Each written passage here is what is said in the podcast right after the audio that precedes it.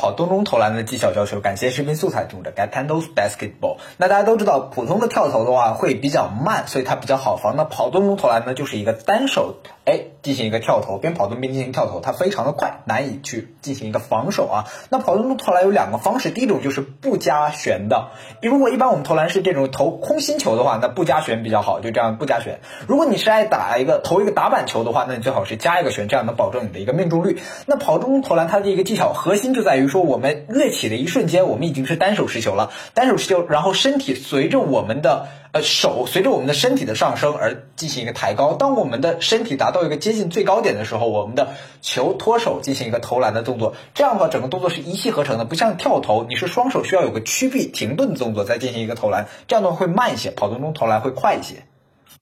今天带来。